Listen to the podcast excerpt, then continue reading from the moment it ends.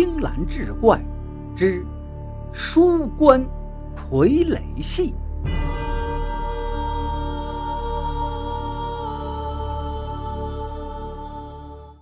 话说明熹宗时，京郊有一个鲁家庄，据说是木匠祖师爷鲁班的后人，各家都凭着祖传的木匠手艺生活。本来这也没有什么奇怪的，三百六十行，行行出状元嘛。可是这年腊月，村子里出了一件稀奇事。村东头的鲁大贵暴病而亡，他儿子鲁天赐悲痛之余，竟然给他爹打造了一副书本一样的棺材，就摆在院子里，引来了无数村民的围观。那个时候，老百姓本来就没什么娱乐活动，这件事儿。就成了大家茶余饭后的谈资，并且以极快的速度传遍了方圆左近。这天上午，村里的几位老人过来找鲁天赐商量给他爹发丧事宜。鲁天赐眼含热泪：“谢谢各位叔叔大伯，我爹突然离我而去。”一定不舍得这么快就走，还是再晚几天，让我多陪陪他吧。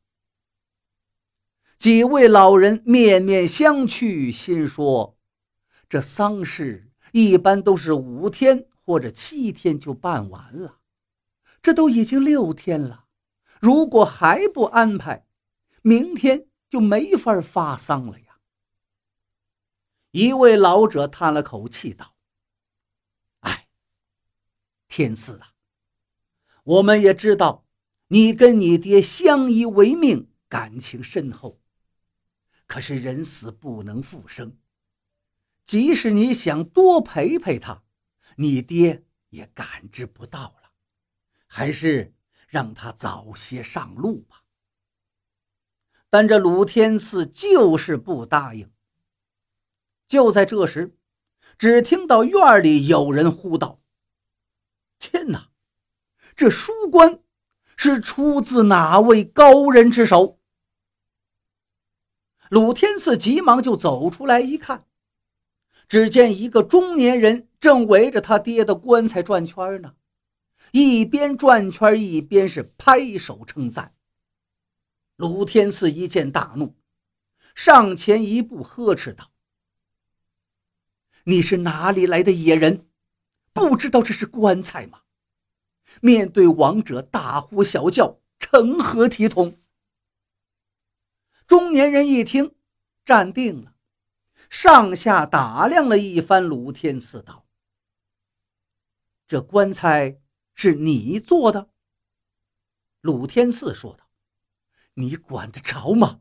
你快给我出去！”说着。上前要推搡此人，可谁知看热闹的人群中突然冲出来四五个人，拔出刀剑挡在中年人面前。其中一个拿剑指着鲁天赐道：“大胆！你敢再往前走一步，我就取了你的性命！”鲁天赐一下就愣在那儿了，他这才知道。来者不是一般人呐，不然谁能带这么多保镖？中年人则示意几个保镖退下，笑着说道：“我也是听说鲁家庄有人制作了一副书形棺木，出于好奇过来看看。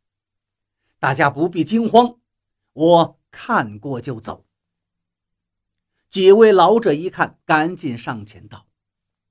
天赐年轻，还请这位老爷大人不计小人过，念他刚刚亡了父亲，就饶恕他吧。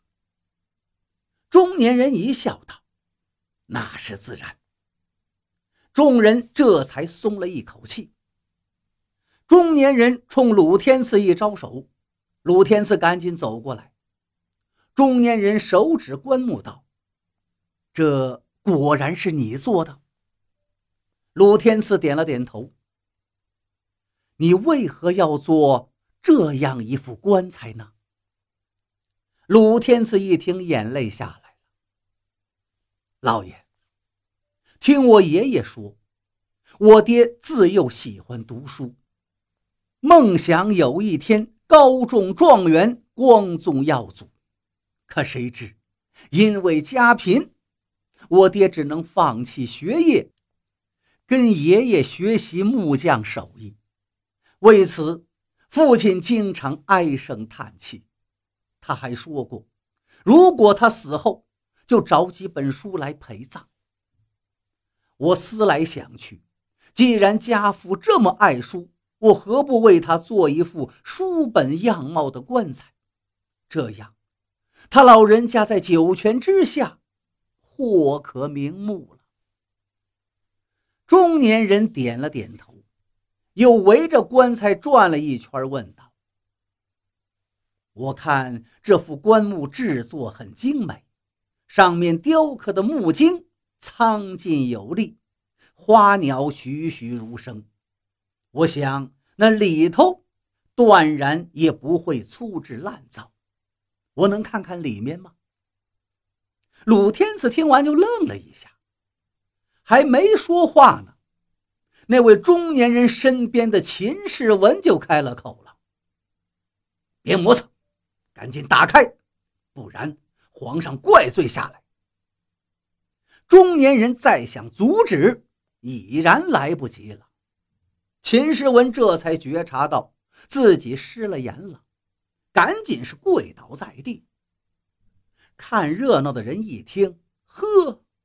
这中年人就是明熹宗朱由校啊！顿时齐刷刷跪倒一片。明熹宗赶紧让大家平身，又催着那鲁天赐打开棺材。